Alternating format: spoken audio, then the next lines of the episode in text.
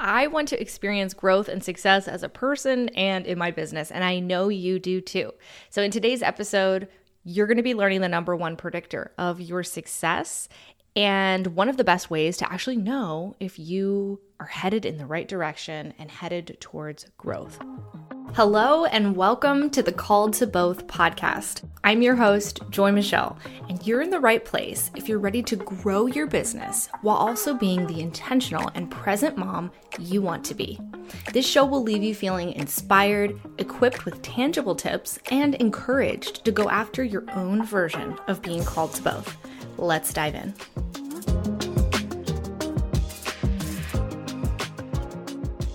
I think one of the best ways to know if you are headed in a direction of growth is through your mindset. But what is a growth mindset and how do you know if you have one? Well, I want to back up here and tell you about a little bit of research that I actually did for this episode. And I found that personal happiness and success are not a result of where we come from or what we know. And instead, it's actually a result of how we think. And this is fascinating. This is why I want to talk about mindset with you today, specifically what it looks like to have a growth mindset. So, what is a growth mindset? I think growth mindset is a way of viewing the world around you, and specifically the way of viewing challenges and setbacks and failures. So, if you're wondering if you have a growth mindset, you're about to find out. I'm going to be sharing with you five signs of a growth mindset. So, you can go through each of these asking yourself, Do I embody these things? And this could be a really great way to identify maybe some of the areas that you're excelling in and some areas of potential growth. The first sign of a growth mindset is that you make space to slow down and evaluate. The reason why we have to do this is to become more self aware and to identify what is happening in our businesses and in our own heads. This is absolutely necessary, and we have to take a pause. But this is way easier said than done. Pausing can feel a little bit like the last thing that you have time for. How can you pause when you have clients emailing you and deadlines that are looming?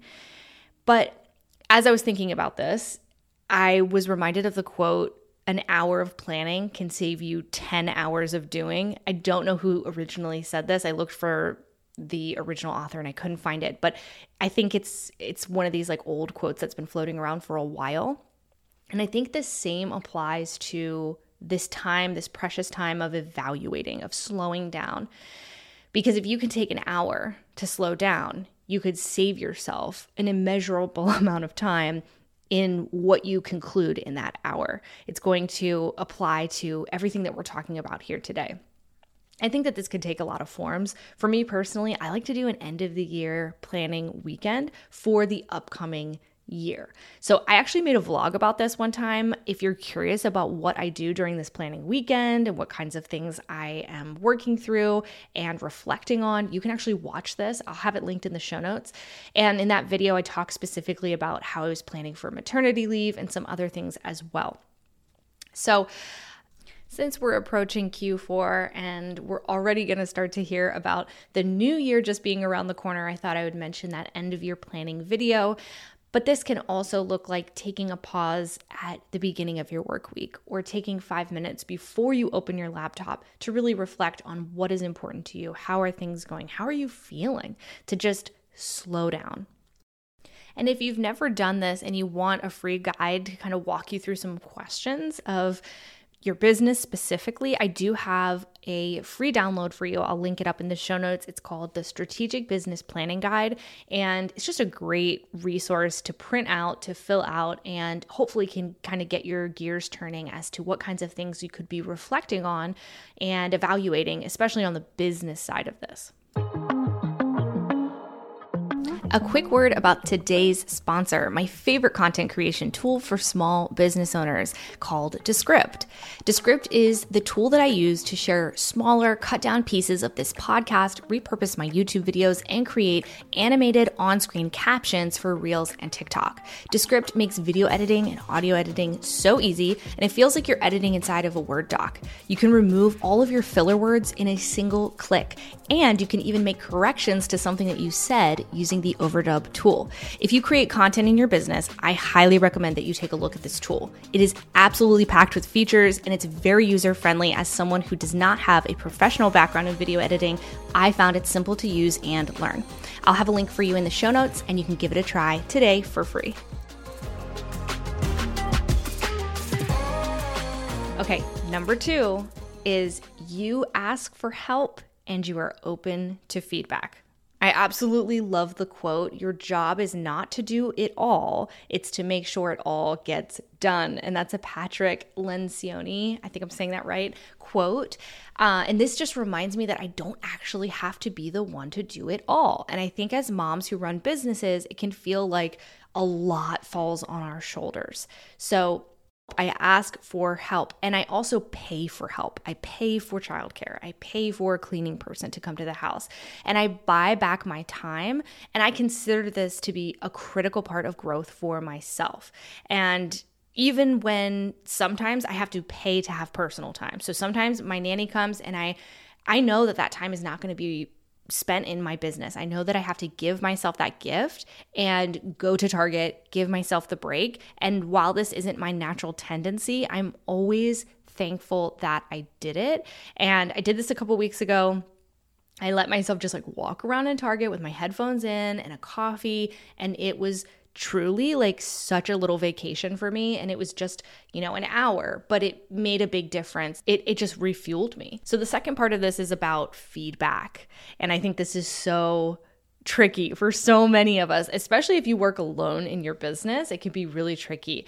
I think a couple of questions here that can help you to know whether you are open to feedback is can your team or your family say or share what they're seeing that's working or not working with you? Can they say that? Are there opportunities for your clients to give you feedback? That's the other one. If we don't know how these people in our lives or in our businesses are truly feeling, we're probably not experiencing the level of relationship that we are really hoping for, that we really truly want. So, in business, I think this can look like surveying your customers, allowing a space for them to give you feedback, especially after you wrap up your final deliverables. Uh, I also think it's worth noting that the feedback should come from sources that you trust and respect. I get negative comments on YouTube all the time, and when Photoman Ken862 says that I don't know how to run my business, I'm not really gonna listen to him because he doesn't get to say how I run my life. However, if someone that I love and respect has feedback for me, I hope and I try to be someone who can receive that. And that is a part of having a growth mindset. Number three is you identify your shortcomings to grow from them and not to shame yourself. I think a lot of times we know that there's something that we should be working on, or there's something that we should be prioritizing, but we're not at the moment. And you'll notice, just like I've been saying, you'll hear a lot of shoulds. This language is really, really important. So if you're shoulding and shoulding and shoulding, that's a big sign that you're shaming yourself. And I do this all the time. And when I catch myself, I try to correct it to, I'd like to work on this. I hope to. I plan to. Or maybe realistically, I, I could say it hasn't been a priority for me before, but I plan on changing that now. I think there's so much more ownership and accountability when we change that language. But also, I think it grants you control and empowerment as well because you get to decide how you view things and how you talk about things. So, again, you're identifying those shortcomings or things that you'd like to improve, not to sit there and shame yourself, but to shed light on those areas of growth. And you give yourself the space and the time and the grace to get there. And you know it's not going to be immediate. Number four is you make time for yourself. You make time for your self care, your wellness. And I think on the business side, it's making time for your own business as well.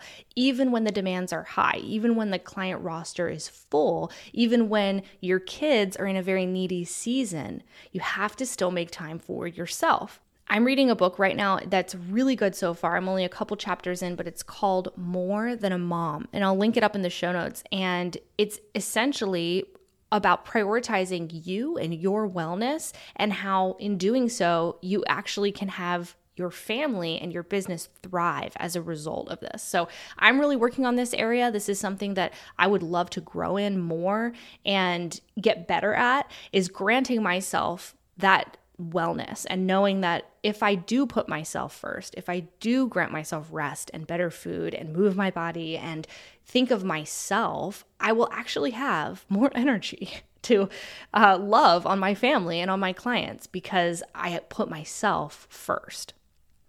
Number five, you see failure as a crucial part of growth. Ooh, and this one's hard. This is so hard because how many of us see failure as just such a negative thing, right? I love Sara Blakely. She's the founder of Spanx, and she shared in an interview how when she was a kid, her father would ask her and her brother, How did you guys fail this week? And if they didn't have something to share, he would actually be disappointed.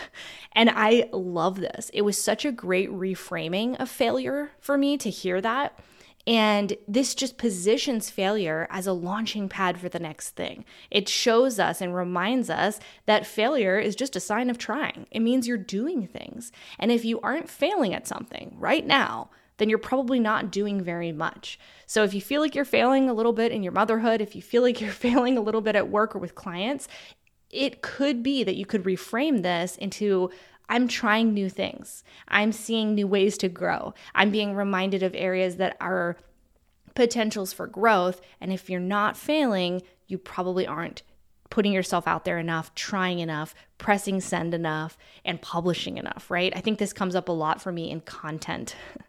uh, I notice that if I haven't failed lately, I'm probably not publishing very much because when I put things out, I'm going to have lots of analytics, lots of data to look at to see what worked and what didn't, what led to clients and what didn't. And the same goes, I think, for our personal lives. If we haven't tried out a new recipe or made a mistake, in our our lives it can sometimes mean that we're playing it too safe or that we're avoiding failure so, so much. And in doing so, we're staying stuck and not moving forward and growing. Okay, so to recap, the five signs that you are cultivating a growth mindset. Number one, you make space to slow down and evaluate. Number two, you ask for help and you're open to feedback. Number three, you identify your shortcomings to grow from those things and not to shame yourself. Number four, you make time for yourself, slash, you make time for your business. Number five, you see failure as a crucial part of growth. So, my personal challenge to you is to identify one of these growth mindsets that you heard and you were like, okay, wow, I do not do this enough. I, I, for me, writing these out was such an accountability moment of reminding myself of things that I need to do more of, right? That I could maybe make a little more time for myself again. So that one came up for me. So pick one of these things that you'd really love to grow in and write it down. Put that on your bathroom mirror and write it in the first person. So let's say you chose number five, right? I see failure as part of growth. Or you could say, I ask others for help. I think it's really powerful to write this in the first person because it already starts to signal to our brains this is the person that we are now.